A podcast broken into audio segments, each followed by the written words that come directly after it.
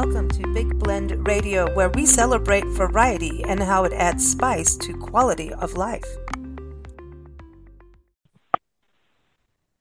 Hey everyone, uh, it is time to have our Big Blend Radio's Big Daily Blend show. See, say that twice real fast, 10 times real fast, see how it goes. Uh, but you know, our first Sunday of the Big Daily Blend, we always get to chat with Johnny Schaefer. Johnny is an award winning vocalist. He's a composer. Uh, we love Johnny and he comes on every, you know, first Sunday to have fun with us about what are the holidays. But with Valentine's Day being part of February and everyone looks at February as a month of love, I thought, gee, Johnny, I think we better start talking about love songs and ballads and all that beautiful music. And of course, uh, you know, love songs are not just for Valentine's days. Let's not even talk about what about breakup songs? Sometimes the love songs are the breakup songs. Sometimes they end up being the wedding songs. Oh, we haven't covered that yet. Uh, but anyway, I want you to keep up with Johnny. Go to hearjohnny.com and that's Johnny with a Y. Uh, the link is in the show notes, but welcome back, Johnny. How are you? I'm doing great. Happy Sunday. Happy February. Nice yeah, to be with you February. again. Yeah. So love songs and ballads, not always the same, huh?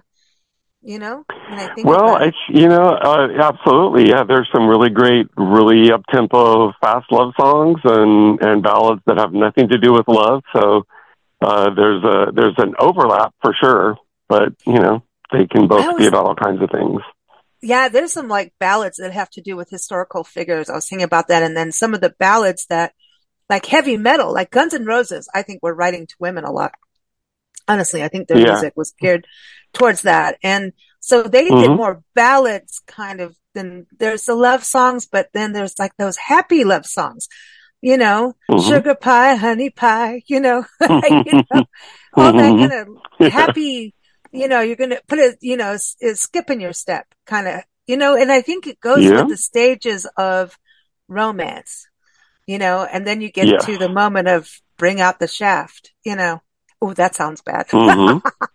but you know, you know what I mean though, right? You know, it's like the Hey Baby yeah. music too. You want mm-hmm. that. Like, so there's a different level. So tell me a little bit about your songwriting voyage, um, in, in regards to songs about love. I mean, do you sit down and go, okay, I'm going to write about love or does it just kind of come out like and be inspired by a feeling? It's really interesting because sometimes my saddest songs have come out of really happy times of my life mm. and or vice versa. And uh i've thought about that. I i write very uh kind of my my best stuff comes like at three in the morning or four in the morning. Like i'll i'll i'll go to sleep thinking about something or I'll, I'll have thought about something during the day. And then i'll wake up in the middle of the night with this song in my head. So i sneak out of the room so I don't wake up my husband, or I, you know, I, I have a phone and I just type the lyrics in really quick on, on like a, a notepad, you know, on my phone so I don't forget it. I have to do it right away. But I always, it's, um, I, I try to write, I guess I just write from things I'm thinking about. So sometimes I'm thinking about love and that can be romantic love or it can be other kinds of love um, or sometimes I'm, you know, it's it's other subjects. But um, I I think it it you know for me songwriting comes from just my the the sum of my experiences and my you know when you're when you're writing it's a series of choices. That's why I think it's odd that with AI people think that computers can write about love because I don't that I don't think computers will be able to actually love and then have you know and then write about their emotions about it but who knows maybe they'll be able to teach and i don't, I don't know it doesn't yeah this is how like it feels like, yeah, yeah it's weird yeah it's weird mm-hmm. because everything doesn't even like the art and we've talked about that on shows before about even looking at the art mm-hmm. you can tell it's like yeah. you can tell when someone just you know put a filter on and there it is it's just not yeah. the same mm-hmm. There's just not yeah. the, there's a warmth that comes with, well, unless you're a cold person, maybe you're going to put some cold feeling on it. But yeah, yeah, you know, when, when we talk about love and music uh, goes so far, I think I love this conversation about love songs and we'll get into some of your songs and some songs that you picked out and I picked out some too. And it's interesting. We actually picked a lot of the same musicians and singers, Mm. different Mhm. songs though, which is interesting. Yeah. But, um, Yeah. I, I feel like, you know, music is such a part of a life journey that, you know, with love, it's like, I remember, you know, I, for those who don't know, yes, I had a brief stint of being married, very brief. And I mean, Hmm. really brief. and Mhm. there was a song from REM and called Everybody Hurts. Now that was our wedding song. Like, yes. hello, dumb. You know, I mean, it said it right there. Um, but it Mhm. was actually about not even necessarily the lyrics, uh, though the lyrics and not necessarily a love song, you know, it's more of a ballad then, right? So Mhm. Yeah. it was about the, the sound and the tone of his voice. Oh, Michael's voice is incredible, right? It just, he kind of just sings right to your soul that it, Yeah. that was it. I mean, we both, you know, loved that song so much, but it had nothing. I don't know why we chose that. It was just a thing that we both loved. And so it Yeah. had nothing to do with it being a love song, but it was intimate Mhm. and we still Yeah, didn't last. It's funny you bring. So- it's funny you bring up REM because I um that song I can't fight this feeling anymore. That Mhm. came out right when I was finally coming to terms with being gay. So you know, it's not how the song was intended, but you know sometimes you apply you know art in different ways, and and that song kind of uh expressed how I was feeling at that point. Like I just can't fight this anymore. Right. You know, that's, that's Yeah. really it. I mean, it's, hmm it just goes with what connects with your psyche. And I, and I know I've talked about this on shows before too. Um, you know, past dear love of mine was the, our bass player in the band. And you're not Mm. supposed to date the band members, but we did. And we were very, very tight. And he was like a son to Mhm. Nancy. And, um, our Mm. lives, cha- we went in different directions out of our own personal pursuits of life and beliefs and even politics because I didn't even realize what, you know, was going on. And then, wow, oopsie, you know, this wasn't going to change. Mhm. And yet Yeah. we were Mhm. very close and he, he got married and had kids, but we were still close. And he messaged me on Facebook. We kept kind of our distance out of respect for his wife and family and Mhm. everything. So we didn't, you know, we weren't, Mhm. we, we had Mhm. our naughty times. But the day before he died, he messaged me. And his death was a Mm, very wow. weird, yeah, it was, but music, Mm. literally I had to just turn everything off. And then I was like, Mhm. what do I Yeah. do? How do I cope without music?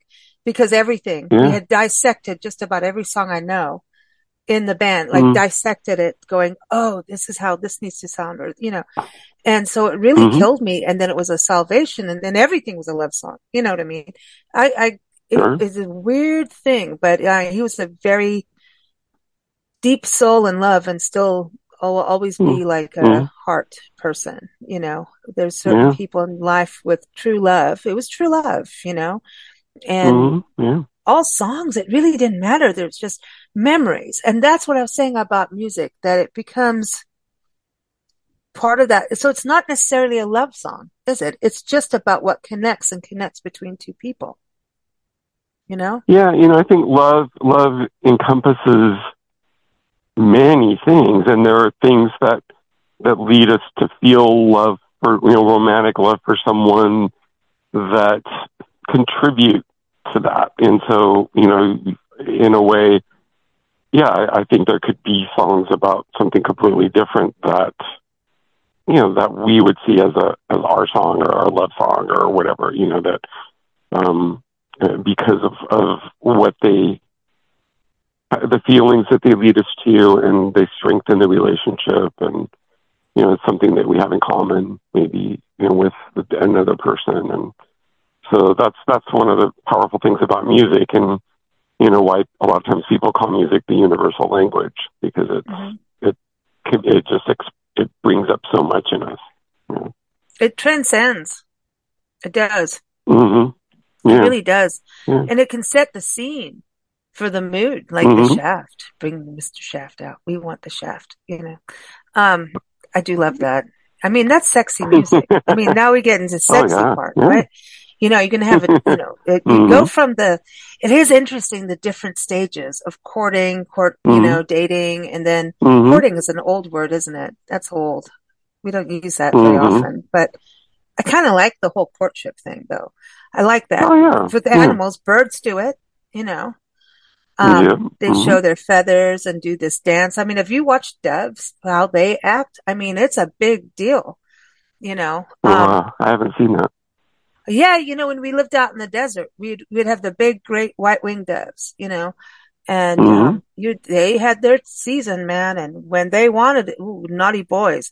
But then when they got together, they were just so like, okay, we're a couple now, you know. And the Mhm. male would be pretty, you know, everywhere doing his thing with all kinds of Mhm. girls. But then there was this Mhm. moment where you'd see them together and it was like, wow, you know, and they talk about turtle Mhm. dove love and all of that. It's so cute. And it's like, wow. You see, see with animals, you know, that, that courtship Mhm. happening and humans too. I mean, it's in teenage, Mhm. when you were in high school, didn't you're like, when you had feelings for someone, it was everything. Like you couldn't think about Mhm. anything else. Like, Oh yeah. did music, yeah. did you have music when you were in high school that like, oh, I want to like, this is the song, you know? yeah, for sure. Um, yeah, I think, and even you know, not even past high school. I mean, like in fact, like um, my husband Parker and I, when we saw Moulin Rouge, that song "Come What May," Mhm. uh, that kind of became our song. And when we did our, our wedding announcement, he used that song in the. We did like a digital wedding announcement, and oh, cool. he used that song and did this really cute little thing that you know this kind of animated thing that that told everybody that we were getting married and invited people and it was kind of cool but That's that, that's cool. that's been our song all these years so yeah Oh man, that's cool. Well, he's such a fantastic videographer and, and filmmaker, not just a videographer, but yeah all of it, right? He does, yeah, Yeah. And you won i'm awards really for lucky that way Yeah, I know. It's like all in the family. Mm. there it is. It's like, hey, Parker, Mhm. I got this idea. You know, let's go. That's cool. hmm Yeah. What What were some of the songs when you were in high school that you would consider love songs? Like when you were like going to school. hmm. let me see I'm not well, trying to date us all out here, but you know, I, I was thinking, you know what? Well- Fine Young Cannibals was a big deal. And hmm oh Mhm. God, I, I hate to say this. Oh no, I shouldn't go against the per. No, no, there, no. Yeah, I remember. Now I like to Fine Young Cannibals. I did, Uh-huh. and I do. I still, Mm. I can't remember his name. Remember Terence Trent D'Arby? He's changed his name yes too. has he Ooh, oh that's right yeah i did hear about that yeah talk about sex Mm. appeal. He was an amazing. He's still I mean, amazing to me. Terence Trent D'Arby is like one of the most Mhm. under. We should do a whole underrated musicians show. Totally, Oh. yeah But he like he has sex appeal. Okay, so wait, love songs and sex appeal go hand in hand. Ooh, yeah, hmm I think they kind of do. I think so. Yeah. Mm. Yeah. All right, so come on, some of yours. Some well, of, I know. Um, you know, I, I we've talked about how I was a huge Melissa Manchester fan, and so yeah, "Come In from the Rain" was a song that really, I think that song, um, you know, talked about finding shelter in a, in a relationship, and so that song always has stuck out to me as a really beautiful love song, and it could it's a love song in both a romantic way, but also just a general way because you can find shelter in non-romantic relationships too, and so I've always found that song to be really powerful. Um, There was also a Barry Manilow song that I was just reminded of today that somewhere down the road where he kind of says, um, you know, I I understand that right now our our roads need to diverge, you know, because you need to go off and do something else. But somewhere down the road, we're going to get back together. And I, um, I was getting ready to leave to graduate from high school and go off into the world, and so that song kind of always that that had a lot of power for me at that time, you know, because um, Mm. uh, sometimes sometimes loving people means letting them go. Um, later Yeah. on, uh, Alanis Morissette came out with a song, um, "You Owe Me Nothing in Return," and it's one of the most powerful songs about relationships that I've ever heard. It, there's so much psychology and really advanced thinking in that song to me. And it actually helped me during a period. There was a time, Paco and I have been together like over 20 years, but there was a period wow. where we were apart. And, um, and in that time, I did a lot of work about just letting him go. And that song informed me and it really helped me get through that because uh, she basically just says, you know, you can you can love someone else, you can you know you can find yourself, you can do all these things, and I you know I give you permission. Um, you don't, and I just love you, and you don't owe me anything. It's a it's an incredible song, and it. Mm. Uh, I I recommend it to anyone who is in that position where they where they need to let someone go. I once um, this actually wasn't uh, about Paco, but many years ago when I was real young, I, I had a crush on someone. Or no, no, I was in a relationship with someone, but it was clear that he didn't want to be in a relationship anymore. And um, and a friend of mine said, "You've got to let him go. Think of him as like a balloon, and it's tugging and it wants to get away, and you just have to let the balloon go, and it'll float off, and maybe someday it will come back." but maybe it won't. And if it if it comes back, it's your balloon, and if it doesn't, it, it hmm. was never your balloon. And then, very interestingly, this friend of mine died a couple of weeks later, and I used to live on the tenth floor in Park La Brea in those towers at that time. And when I got the news that my friend died, I hung up the phone and I looked out the window, and a balloon was floating outside the window. Oh yeah, isn't that weird? That's what I was telling you about my friend yeah. when he when he passed, and he messaged mm-hmm. me right before he died. It was weird, mm, and it yeah, was about a sunrise, yeah. and we had a relationship wow. on sunrises, and it was weird.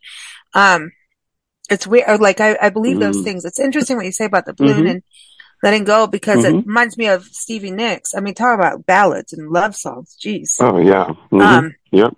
She's queen of that, and but remember her song Landslide, which was about her coming yeah. to terms of her career. So was, which was a big mm-hmm. love for her, you know, um, but mm-hmm. You know, love isn't easy. And that's what makes no. it the biggest fodder of writing for song. Songwriting, a majority mm-hmm. of it is love. Majority. Yeah. What do you think? About 80% mm-hmm. of the songs are about love in some way. You know, it, it's, yeah. you know, even drama, loss, love, all of it, you know. Mm-hmm. Um, yeah. It's the biggest topic. And, and, they, and, and the, oh yeah, totally. Yeah.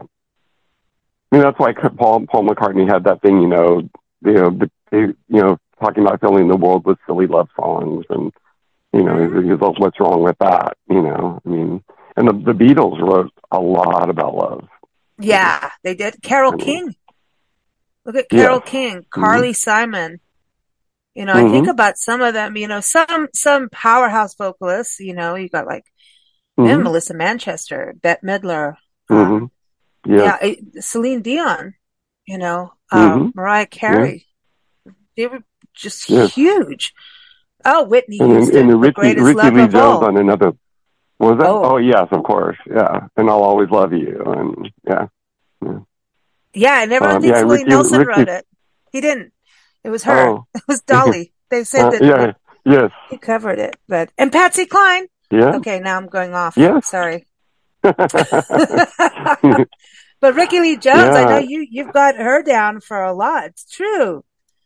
Ah. yeah, she and I and there could be many more. I I think what's what's interesting about her, you know, the first time I heard her, I actually I didn't like her because at that time of my life, I, I was still in high school and I was learning how to sing properly. And so it was all about diction, oh. right, and choir. And, and so I couldn't understand what she was saying. So I just dismissed her. I'm like, ugh, I don't, why do people like her? And then when I was in college, a roommate said, okay, look, sit down and listen to this song three times and read the lyrics. And it was her song, uh, Lucky Guy. And, and he goes, just read the lyrics while she's singing. And then if you don't like her, after that, okay, I'll, I'll, you know, I'll let it go. But I just think you need to do that. And I did, and I totally got it.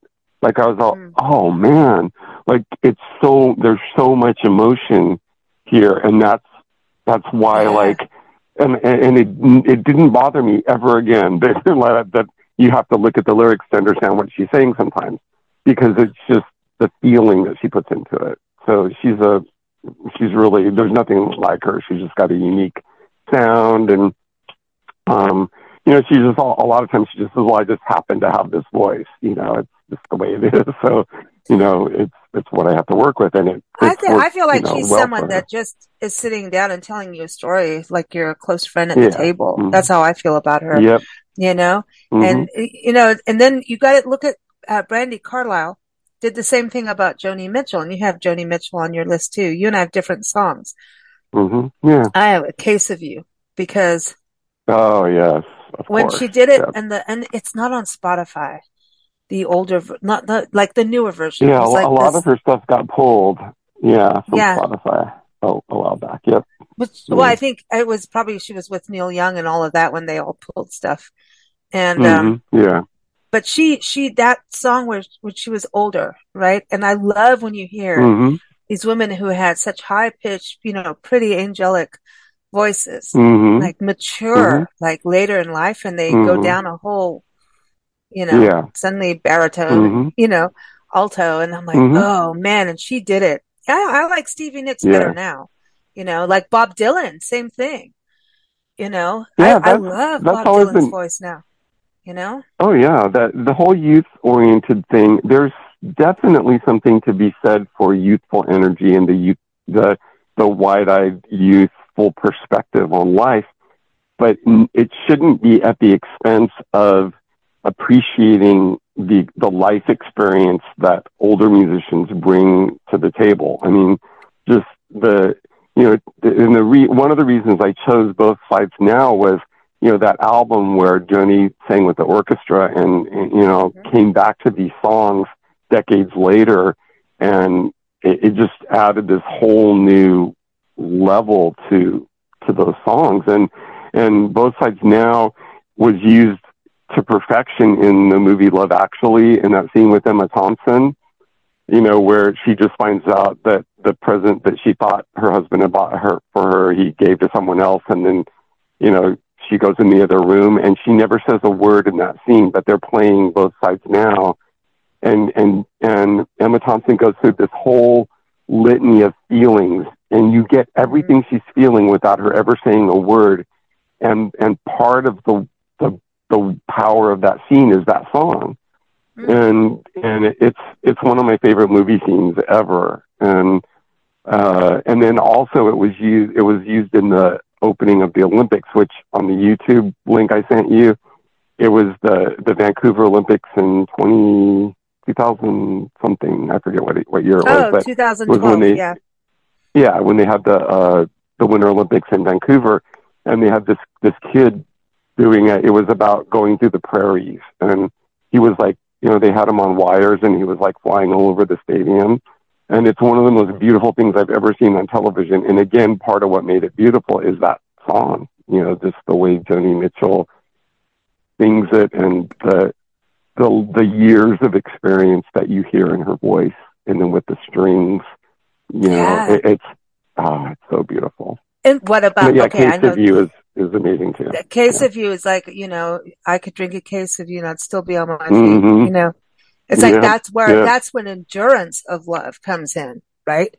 Uh. Everybody's Mhm. ups and down. That endurance. I mean, those lyrics. I mean, she was a hell of a lyricist. I mean, her words are oh just. yeah, Her Yeah. Bob Dylan. Mhm. Bob Dylan. Um, tangled up in blue has to be. hmm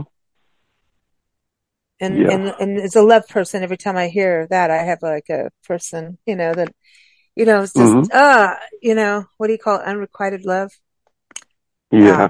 oh Mhm. that's the worst but you know i think it keeps us younger you know keeps a little spark of Yeah. like ooh i wonder if Mhm. and i came close to that Mhm. wonder if and then it wasn't going to be and it wasn't supposed to be and i cried all the way home Oh yeah. Oh yeah. it was like, Mhm. oh, no, we're not meant to be, but it, God, can we just be silly for a night?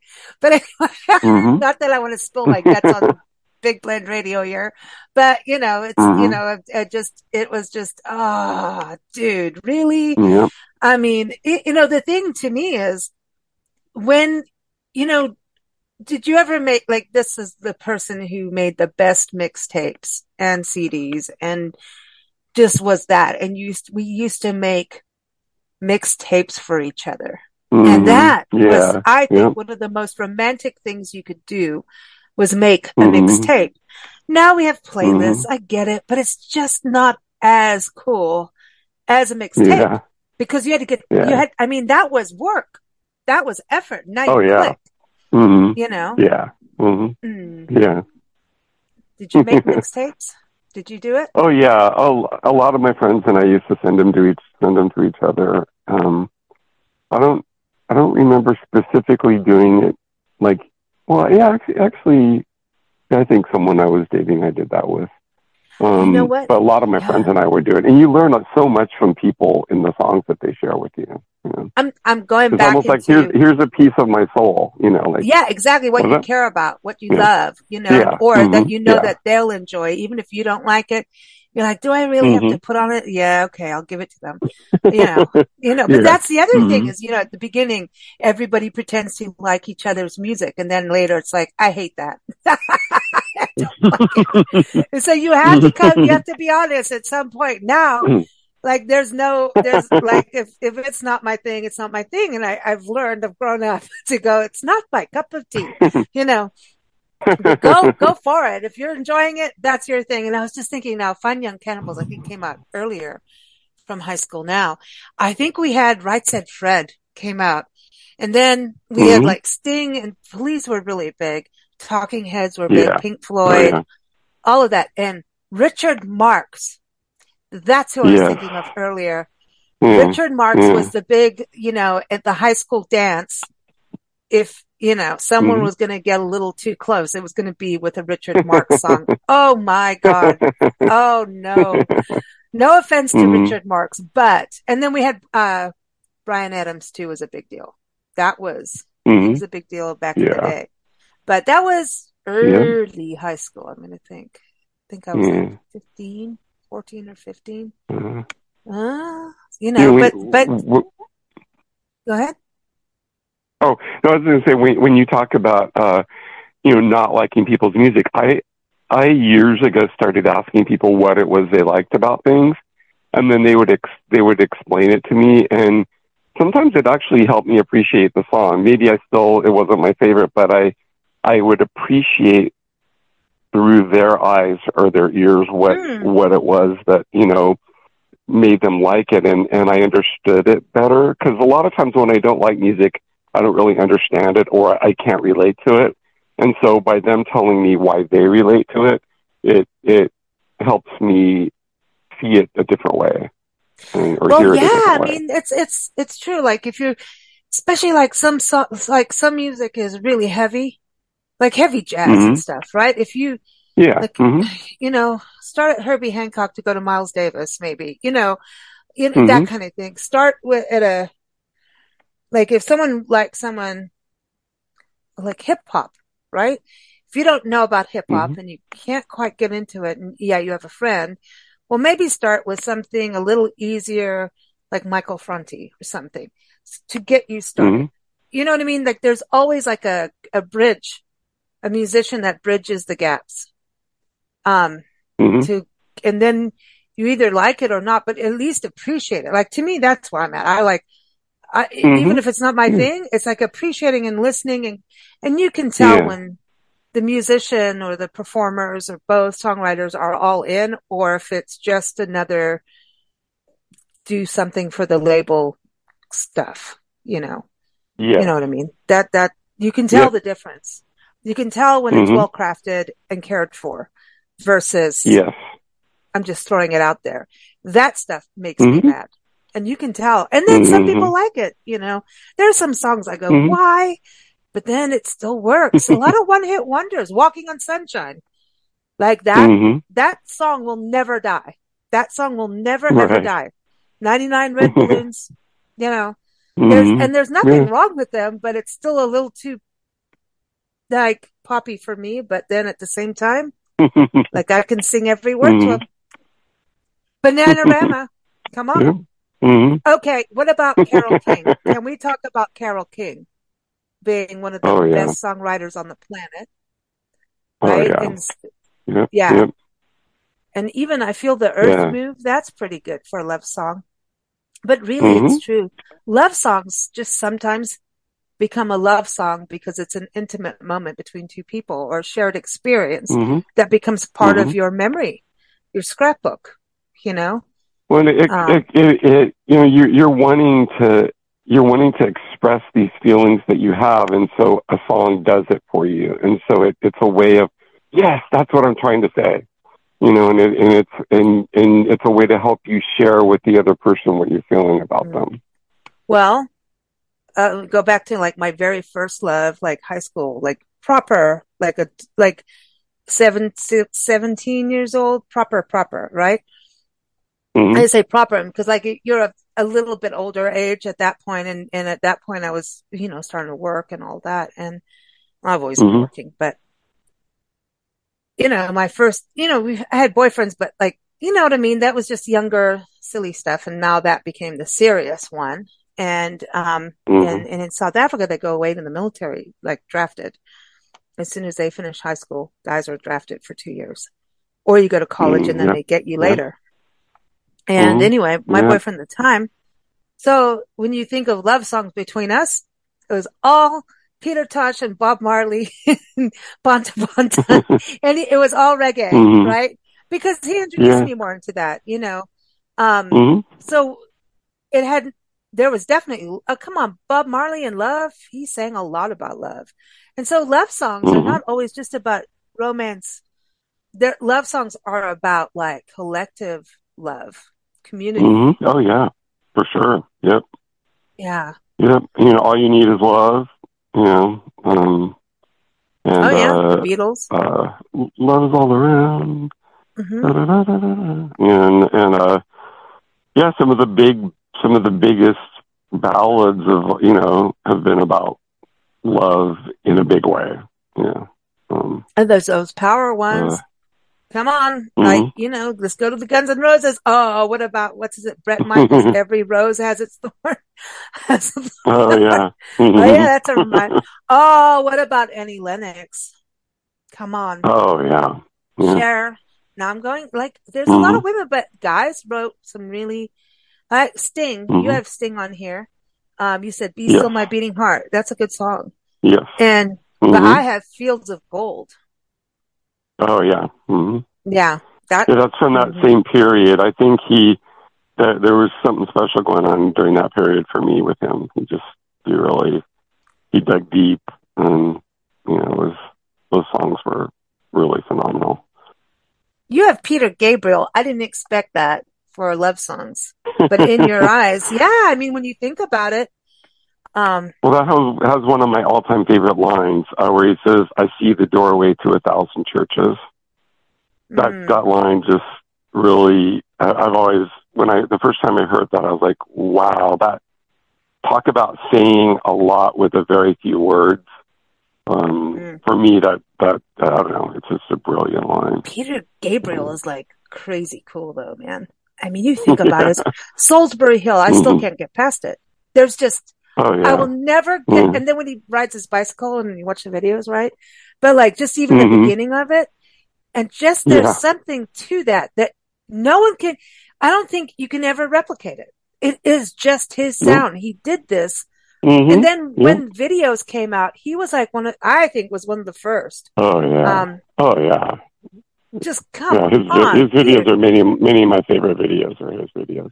Yeah. Now I can't get rid of Solsbury Hill in my head. It's already playing. As soon as you put that, I read that list, your list. I'm like, hmm I can hear in your eyes and it's there, but like Mm-hmm. Solsbury Hill just keeps butting it out the way. I'm sorry. So it's like a love affair with certain, what about love affairs with music? Like there's the earworm, Oh right? yeah. there's Mhm. certain ones that you just become enamored with it. Like a song just is something that is precious, love, you love. And it just be, you Mhm. have like a weird romance with a song. A, an individual does. It's weird, but Oh, it's yeah. true. Well, they, I have songs that I go to Go all the time just to oh yeah. Yeah. recenter. Mm. Oh yeah, Oh. completely. Yeah, they, um, the you know they talk about music being the soundtrack of your life, and and so certain songs take me right back to a certain moment in my life or a certain person, or situation. And and yeah, like the one um, "You Owe Me Nothing in Return" that I was talking about. That song has just taught me so much in, in relationships, not not just romantic, but just in letting things go in general. Of the, that idea of just not being attached to outcomes and just letting things be and and giving uh, you know giving giving into the notion that that it's things are going to be what they're going to be, and I'm okay with that, and mm. that's really good. Now, INXS, never tear us apart. Oh, yeah. I have to put that on there. That's mm-hmm. yeah. and then mystified. Mm. Then mm-hmm. simply red. That was that. Like I think INXS, simply red. All they they were all mm-hmm in my high school jo- years in, in, uh, U2's mm-hmm. Joshua Tree came out when I was, yeah, yeah, yeah. That's more mm-hmm. my style at that mm-hmm. time. Um, mm-hmm. and they have love songs. I mean, Simply Red, and I figured it out. I kept telling Nancy, why is it that I like these certain musicians? What was it? Cause I'm not like, that's not necessarily, like I'm into blues and that's really who mm-hmm. I am, you know? And then I looked and mm-hmm. listened and I realized they're all blues singers, but with pop. Mm, they took mm. blues mm. into a pop setting. Mm, and yeah. Interestingly, weird. Like when I started dissecting, like Van Morrison into the Mystic, dude, come on, we mm-hmm. can't beat that song. That's one of the best on the mm. planet. But mm. that's blues. It's still mm. blues. There's a wail in it, even though it's white. It's blues, you know. Mm-hmm. And Simply Red did play with BB King. So, did did you ever yes. listen to mm-hmm. Simply Red? Oh yeah, for sure. Oh yeah. man. Mm. Now, now, I'm, why? But we we have stuff today. I keep going backwards. What you know, love was past that in my life, past that time. You know, when we think about songs, you know, there are. What about mm-hmm. musicians today? Melissa Manchester, you were talking about her. She's got a new album, like new song out, right? Right now. She does, and it's actually it's it's reimagining an old song, which she hasn't. Um, this is her 50th year in the music industry, and she's like a lot of artists. She's going back and re-recording some of her songs because you know she doesn't own the rights to them, so when they're used in movies and things like that, she doesn't get anything for it. And uh, not only that, but just sort of a way of celebrating those songs and you know that time of her life. So it, it was a way of reconnecting um, not only herself but her fans to those songs as well. And I used to. She has this song, "Just Too Many People," um, that uh, it was one of my favorite songs. Of course, when I was a kid, I can clearly remember laying on my bedroom floor and you know next to my record player and I would play it and then I'd move the needle back and put it on that song again like dozens of times.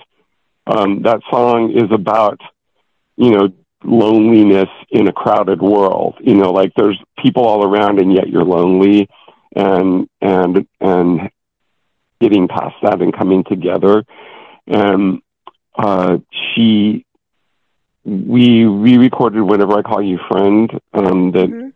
I got to, I was associate producer on that track, and then Kenny Loggins came in, and Dave Koz played sax, and then she says, she says, I'm going to do uh, just too many people. Do you want to come in, you know, on that? And just to be able to to kind of uh, talk through and be in the room when she was reimagining that song. It's faster now. Um, and I think it really has a contemporary feel, and yet it also harkens back to the original. I think we've found a really nice balance for that. And she, uh, you know, I just read a statistic that 60% of Americans report feeling lonely. And despite all the technology we have, all the ways that theoretically, you know, you shouldn't feel lonely, and yet more and more people than ever feel lonely. And it's because a lot of this technology is cutting us off from each other.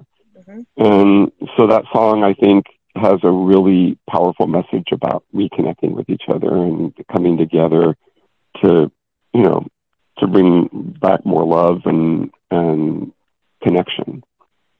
And, and she also was on your song, You Can't Hide the Light. And I love that song.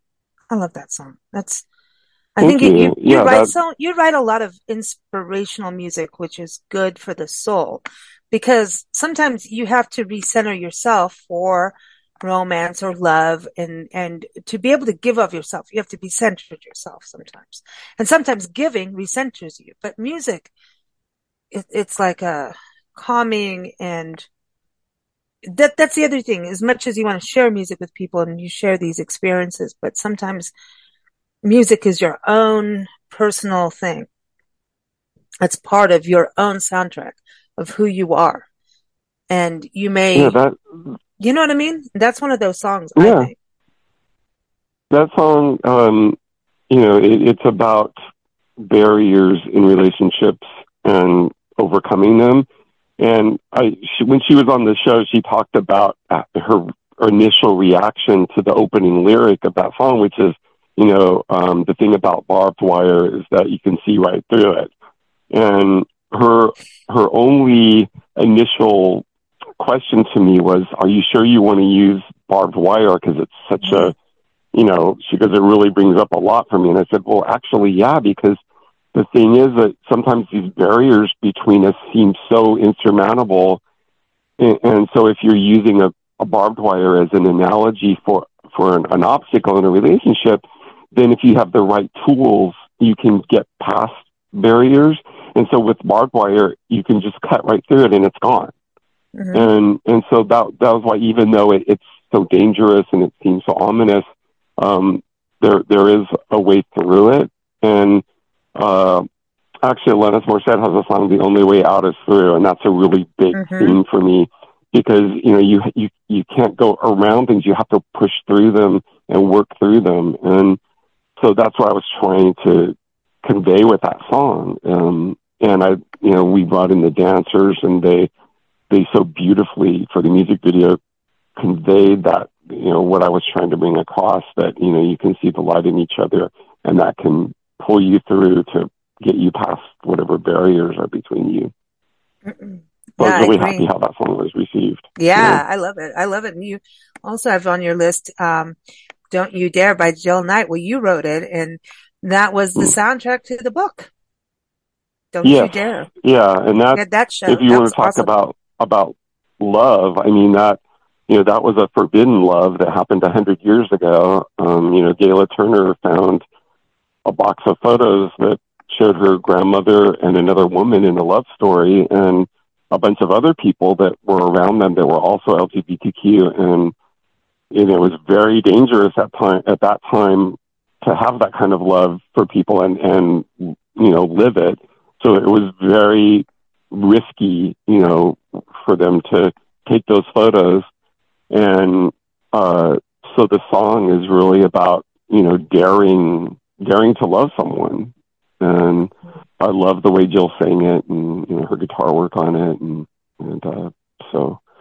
That, um, it's, it, I love that. It came out so good. I think it's one of my favorites that you've written. You know, I, I just, it, yeah. yeah, it just sinks right in. I mean, it's, and then you think about, you know, even when it, when it's, you know, I, I talked about unrequited love, right? And then at the same time, mm-hmm. There's love where, you know, now you have to go through those boundaries, society's stuff. Mm-hmm. Yeah. See, I, see how I watched my language there? It was good. but, you know, so then it's like, that's an mm-hmm. additional stress because hooking up with someone, that's mm-hmm. a stressful thing, man. It's like, oh mm-hmm. oh my gosh, mm-hmm. I have to get my hair cut now. You know, it's, it's like, you know, it's like all of a sudden your life changes and it, and, and romance and love, even if you're wanting to be on the dating scene and, and you want the big hookup, right? That's still, mm-hmm. it's still stressful, man. The whole thing is stressful. Oh, yeah. And, but then when it's right sure. and it gets there, it's like, oh, that's cool. I can breathe in and, and breathe out and lean in lean out, mm-hmm. you know, but, um, and then to make it endure over time. Oh man. Like yeah. it's a lot, you know, that's a lot. My mm-hmm. little marriage stint was like, oh hell no. We're not doing it. No. like I thought it was all cool. And then I was like, oh hell no. Uh, that will be the end of that. But like it's still, I knew how I feel. And I think as long as you feel, you know, yeah, I have another friend who had a very short marriage like that, and she says kind of the same things that that their initial attraction to each other was just so powerful that they just went for it. And then they started learning all these other things about each other and, and same kind of thing. Their lives just, they realized that they wanted to go different directions and they hadn't really worked through all Yeah. that stuff, you know, and Yeah. so they had to, you know, try to like I'm not going to fund him. Yeah, and and his Mm, cigarettes yeah. and all that. Nope. Sam Mm, Cooke, yeah. bring it on home. Oh, yeah. Oh, bring, oh, I love you know Sam Cooke had that voice, man. Ooh, Oh, Sam yeah. Cooke. Yep. God. Yep. We used to sing "Bring It On Home," bring uh, bring your sweet loving home to me. We used to sing that in our in our band. Mhm. That was one of our covers. the voice and he knew how to use it. Mm. Oh, yeah, but, and well, he had a lot of lady friends too. No kidding around. yeah. I mean, his death is still weird. We had his, his daughter on the show a few years back, about three, it was during COVID, I think. Oh, and, wow. um, or right before, maybe 2019, Mhm. 2020. Carla. Oh my gosh, can she sing like him? And she really tributes his, her dad, you know? Um, obviously Mhm. his life was cut short soon, but, and that's a whole, I mean, I didn't go there with her on the interview because, you know, that's not Mm, necessary. yeah. I mean, Hmm. it's just it's. Mm-mm. But like he was with some lady friend at some time, and somebody was jealous. There was something going on in the hotel, or I don't know. But he was a naughty boy. He was a naughty boy. He loved his Mm. ladies. He's definitely, you Mhm. know. I I do want to bring this up that today's airing. The show date is actually on Liberace's birthday. Can I just bring that up? Like we got to give a shout out Yeah, to him, yeah. man. He glitters Yeah. like he is the. Can I just? I want to call him Glitterati. It's like Liberace. Come on, but was he not amazing? His piano. Yeah. Come on, he was. He. I mean, he's an icon in history. I Yeah, don't so- know anybody doesn't know who he is. Well, maybe the Oh, younger yeah. generation, but. I mm-hmm. mean, growing up, I knew all about it. Like Nancy always had him playing, and you know what I mean. He's just, he was amazing. You know. He performed at Magic Mountain when I was in high school, and my dad took me there. And uh, I remember that was when I knew I was gay, but Really? um, wow. it really freaked me out. So I hadn't told anyone. And so just seeing him being so flamboyant, sorry, I have a frog in my throat, um, really threw me. And um, I just remember being uncomfortable and yet fascinated at the same time. Wow. Wow. you know, because um, yeah, he was he was very much just himself. You know, um, and he's from Wisconsin. yeah. Speaking of gay in Wisconsin, mm, Hello. mhm. I wonder, like, what was going on? It was all cold. Everybody's like, "Hey, we're, we're not Mm. gonna, you know, not have some warmth and cuddles. Come on." No, but I mean, you know, obviously he went to Palm Springs. He wanted warmth, but I mean, I think he had this. Well, definitely flamboyance, right? But just even having the chutzpah to do what he did and how he performed and how he just went for it. I think there's something to really just tip a hat to him in that way of just putting on a show. You know, I wonder if he watched Victor Borge. You know, Oh, Victor Borge yeah, was like that too.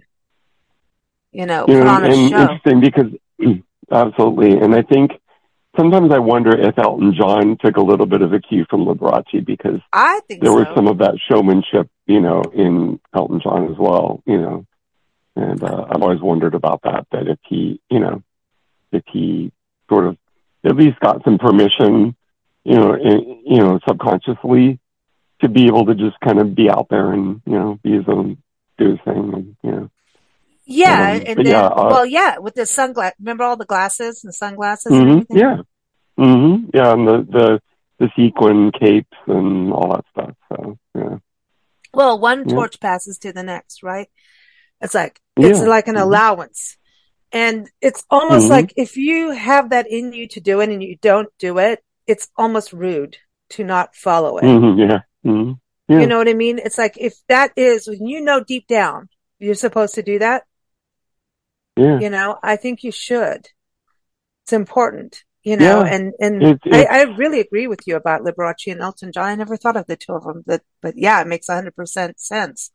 Like, duh, yeah. yeah. I mean, you know what I mean? I, don't know, but it, I, I'm, I've always been curious about that. It's, you know, like if, if at least on some level, Elton John felt more permission, you know, to do that because, you know, I think great artists pave the way for other people and they, when they break a boundary, then, then it, it, it gives permission to others to do it and it makes them feel more free to do it. And then they, and then they take it to the next level. And, you know, um, I think that's a lot of what because even even Elvis was a big showman that way too. Yeah. Very, well, I was going to say Liberace Liberace died on the February hmm. fourth. He wasn't born on February fourth. I was, I was just oh, okay. checking hmm. myself. Mm-hmm. But you think mm-hmm. he died in eighty seven, so you think about when, you know, yeah. yeah. Elton John got big. It makes sense what you're saying. Yeah. The timing, and even when you think about Freddie Mercury, right? Look at what he did. Yeah. Oh yeah. And yeah. God, I just that was a showmanship. But then, you know, I also think about the 60s and 70s about showmanship, about like how you dress, how you, mm-hmm. the moves you do, you know, and I think that's still mm-hmm. a huge part of pop music now. I mean, all oh, yeah. of that is still mm-hmm. there. Like look at Beyonce and mm-hmm. Lady Gaga and all that and Pink and all the yeah. antics they do. It's more than mm-hmm. standing up and singing. Hell no, that's not mm-hmm. happening with me, but, um, I'll fall down. and it's, but honestly, there's something about putting on a show. And yeah. I know they do these big, huge shows like Taylor Swift and all of that. They do these huge, huge shows. But sometimes I mm-hmm. just feel like, can't we just be able to do something as a really good show, but minimalist, you know? Um, yeah, some of my favorite concerts have just been like really intimate. You know, it's just the person on the stage or at a piano or with a guitar and those those really intimate moments. But you know, those other the big shows are really fun too. You know, that's mm-hmm. just part of the the vast you know it's array of things that you know music can do. You know, yeah, yeah, all it's of it's all good. Yeah. But you know, on a romantic yeah. date, you go and there's like a um a piano player in the restaurant, and it's like for me, I, I to me, there's no such thing as background music ever like I can't. Oh, I me can't, too. Yeah.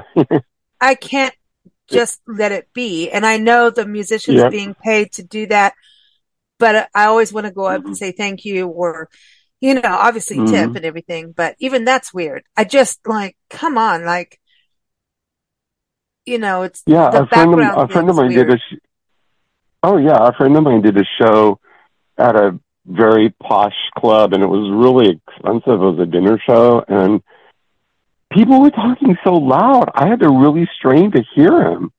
And mm. I just, I don't understand. Why would you pay that kind of money to go to hear someone perform and then you don't, you, you ignore them basically. It, it was bizarre. Was, Hi, you know, uh, that Joey, you know, Joey Stuckey, you, you both have been on shows yeah. together and met each other. Mm-hmm.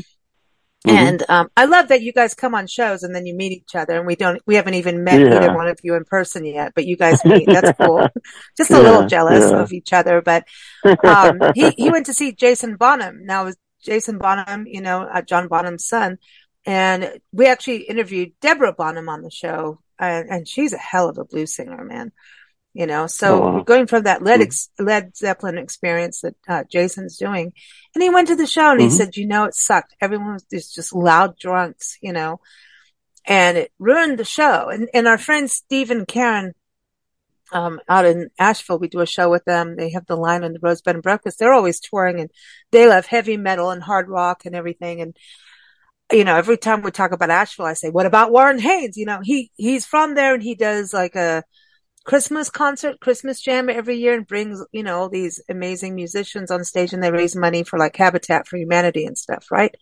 And I keep telling mm-hmm. him like, you know, this Allman Brothers Gov't Mule, like this is, you know, good stuff. And he's a good guy, you know, they mm-hmm. go and I'm getting it. I get a text like you didn't tell me there was going to be a bunch of drunks bashing into us and almost getting us in a drunk ball, brawl over this guy. And I'm mm-hmm. like, what? you guys go to all these metal shows and this doesn't happen, but this happens mm-hmm. on a Christmas show of like one of the coolest chilled out guys, but it's about the audience becoming so lit. Like, you know, that's mm-hmm. a sad thing. You know, I know that there's, mm-hmm. um, concert and places for that and, and, you know, mosh pits mm-hmm. and I'm all for do, Yeah. what, do what you want to do, but like, hmm you know, to go see like one of your favorite, ba- like Nancy and I, we went to see Three Dog Night and, um, oh, Three Dog Night and the other ones, they'd sing Spinning Wheel. Oh, I really love their voices. Oh Um, yeah. Yeah. Blood, Sweat and Tears, right? Uh, on Mhm. one billing.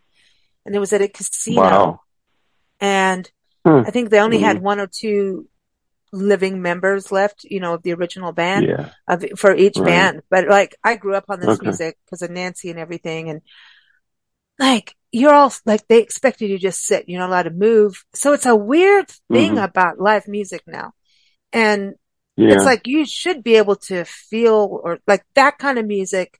You shouldn't be like strapped into your seat with a seatbelt, you know?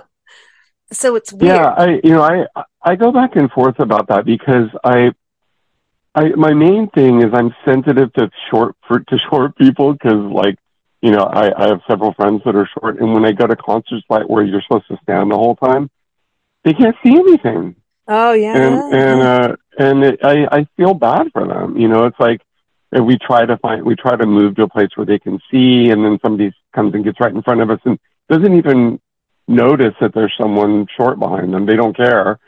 And and uh so while i i'm i'm five eleven so i can generally see okay but i'm just really conscious of that. You can just see in their face like you know they're trying to get into it but they can't see. And and then uh also like i have friends who just got back from a big mu- three day music festival where it was like 12 hours of music each day and they Mm, were nice. expected to stand the whole time. And my friend has back issues and she's all it i i could i had to sit down and just listen for part of the time Mm. because i couldn't stand that long. But but i also get what you're saying you know that you know it's hard to be constrained and just sit there. So yeah it's it's an interesting phenomenon with with that. You know i think it helps if the stage is really elevated to where if everyone's standing you can still see Yeah, yeah, there's a way to do it. And also, not everybody in that typical row fashion. Like, can we have tables for cocktails and stuff? Like, and, you know, Mhm. like spread it out a little bit so it feels Yeah. good. yeah You know, I'll pay a few more Mhm. bucks for that, you know. Well, we did Mhm. this, um, blues festival I was talking about. It was fantastic in Greeley, Colorado, and Larkin and Poe and all these Watermelon Slim and Shemekia Copeland were all performing and we were there to film and photograph this. hmm And man, I Mhm. had to fight off people with their cell phones that weren't doing it for media purposes. Man. And Mm-hmm. I just was like, holy cow. It was like a fight. And I've done festival stuff and, and like that, you know, over the years and band photography and everything. And man, these people were crazy. I still got good stuff, but it, but I yeah eventually had to become rude. And I was like, this isn't Mm, my personality. Like I have that Mhm. side of me for sure, but like Mhm. this isn't me, you know, like I want everyone to have a no, good I get it. time. You know, Mhm. oh my Cha Wa was there. That's what I love, Cha Wa. And it was um the day after Dr. Um, John had died and they brought him Oh. out as a mentor. It was a big deal.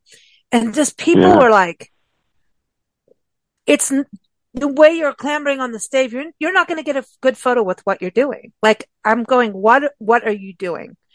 You know, so it was more about the selfie thing versus actually hearing the music. And, you know, I, I, I think a romantic night, like I'm not as well, actually the blues to me, I don't, it's all good to me. That's romantic Mhm. enough for me, quite frankly. It's sexy. The blues get sexy, but honestly, when you go out, like say you go for a romantic meal and you have music and you have like a show, I think it's really nice if it's kind of like how you would watch a comedian, not in the row seating though. Like if you could have like light Mhm. dinner and be able to be able to see the performance and, you know, maybe it's not as rocking, but I'm, I'm in that zone. I'll do it. I'll do a Mhm. little bit of all of it. Um, hmm but wouldn't that be nice where you can actually hear the musicians? I think the Oh, yeah. venues who make a ton off, see, I watched my language there again, ton off of musicians should get better at how they set up their acoustics and seating and sound. Those mm-hmm. things to me, yeah. I think that a lot of clubs are not doing as good a job as they should. There's a lot that really do well. And so, and they become the icon places, you know, like when we were in San Diego, we went to the Belly Up and Belly Up Tavern was one of the best, you know, sound wise. We saw John Mayall there and, and, you know, it didn't matter where you went in mm-hmm. that room, you heard him and saw him and it didn't matter how mm-hmm. loud the audience got, you know? Yeah. But maybe okay. that's just mm. a long time ago. I don't know. But mm-hmm. I think if, if the venues got better since they take a lot of that money and get the drink money, don't you think they should do a better job at times? I don't want to put you on the spot because oh yeah, no, I, but... I mean, to me, when you have a, a facility like that, it should be a big part of it should be the, the experience of the customers. And I think a lot of them just try to maximize profit and just think, well, people just have to deal with whatever they whatever they come up with. And I th- I think a more uh, a much you know more interesting and much better approach is to really put yourself in the in the shoes of the people who are coming into your place and try to make it as great an experience as you can because they're going to come back for other ones and you know and the, and the place will be known as a place where you can really have a great a great time hearing music that you love so yeah i i think you know, you're you're definitely right that you know it's it's they should. You know, good yeah. good businesses, I think, always try to try to analyze how they can, can you know make make the people that whatever it is that whatever service or whatever they're providing is the best experience for people because because really a, a lot of what we do is is experience you know, experiential and we're trying to just have the best experiences we can yeah, um, I think it's really the yeah. bar scene is the worst, you know, at mm-hmm. times.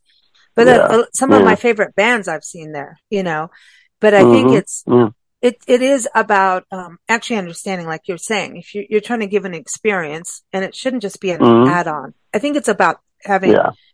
we, we turned down gigs in places as a band mm-hmm. because if the acoustic mm-hmm. wasn't good, we were just not going to have a good night. You're not going to have a good show. Mm-hmm. I don't care what you do. It's just going to sound yeah. bad as a band. If, you know, the building is, you know, if you have a building and you put your stage in a bad area, well, rethink it or put in some, you know, some padding and stuff to help it, you know. There's ways mm-hmm. to fix a, to fix a room, maybe. I don't know that part of it, but we actually got to a point where we're like, you know what? We're just, I mean, I remember like literally losing my voice over having to rise over the sound. And then I learned that was not mm-hmm. a good way to treat your voice, you know. Yeah. But I can. Yeah, I did a, a loud noise. I, I, had a gig last night at a cabaret concert, and mm-hmm. um, I, I got a little nervous at the beginning because the room was just really rowdy and you know very noisy. People sort of paying attention and sort of not and and then I got up to do a couple songs and uh, it quieted down right away. So I was like, yes, oh. like this is yes. nice. So uh, yeah. uh, it doesn't always go that way, but whatever for whatever reason last night it worked for me. So that was it's always a good feeling, that, you know. That's that thing, that butterfly thing. You just don't know. You mm-hmm. can do your best, but if it's like rowdy, mm-hmm. how do you get across like without blowing your yeah. pipes, you know? there's ways mm-hmm. to do it. I mean, as a singer, but there's a line as well. And, um, mm-hmm. I don't know, just that's, but you get the butterflies just like a first date, right? It's like, you don't know mm-hmm. yeah. what's going to happen. Yeah. yeah. there's music for yeah. that too. There's music for love. There's all kinds of songs. It's Valentine's month. It's heart month. And I think it's that interesting month where we're getting out of the cold, but it's still, you know, fireplace magic. There's still the romance, you know, I'm just saying there's, mm-hmm. I, I've thought of so many songs since you've been on the show. It's ridiculous. Like there's no way. How do we do this playlist of love songs? That's insane. I was thinking about Sarah McLachlan. What about her? Voice? Oh yeah. You know, oh I mean, yeah. Yeah. And she's back out on tour well, again. There's cool. a reason that they use one of her songs in that commercial where they're trying to tug at the heartstrings about animals, right? Because it's such yeah. a powerful song, you know. Yeah. Yeah, you know, yeah. it's yeah, you're right. You've got a lot of good stuff. Peter Gabriel, Alanis Morissette, Kenny Edwards, Elton John. Hey, listen, I want to, you do your song. That's really good.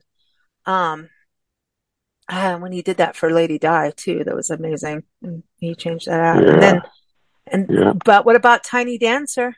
Come on, that's a big. Oh yeah. Yeah, mm-hmm. you got Beast. And uh, it's a, sacri- a sacrifice too. It's no sacrifice. That's a. Oh yeah, yeah, yeah. I lyrics, remember that. The lyrics of that song are beautiful. Yeah. Mm. I remember. I guess that's why they call it the blues. That's when I was a kid. Yeah. Came out. That was a mm-hmm. good one. Yeah. You got the Wee Peas. Yeah. My be my honey pie. Billy yeah. Joel. That's yeah, a fun one. Billy Joel. mm. Bruce Springsteen. Oh, that's Nancy's dude. Yeah. She bought me his mm. albums just so that she could have them.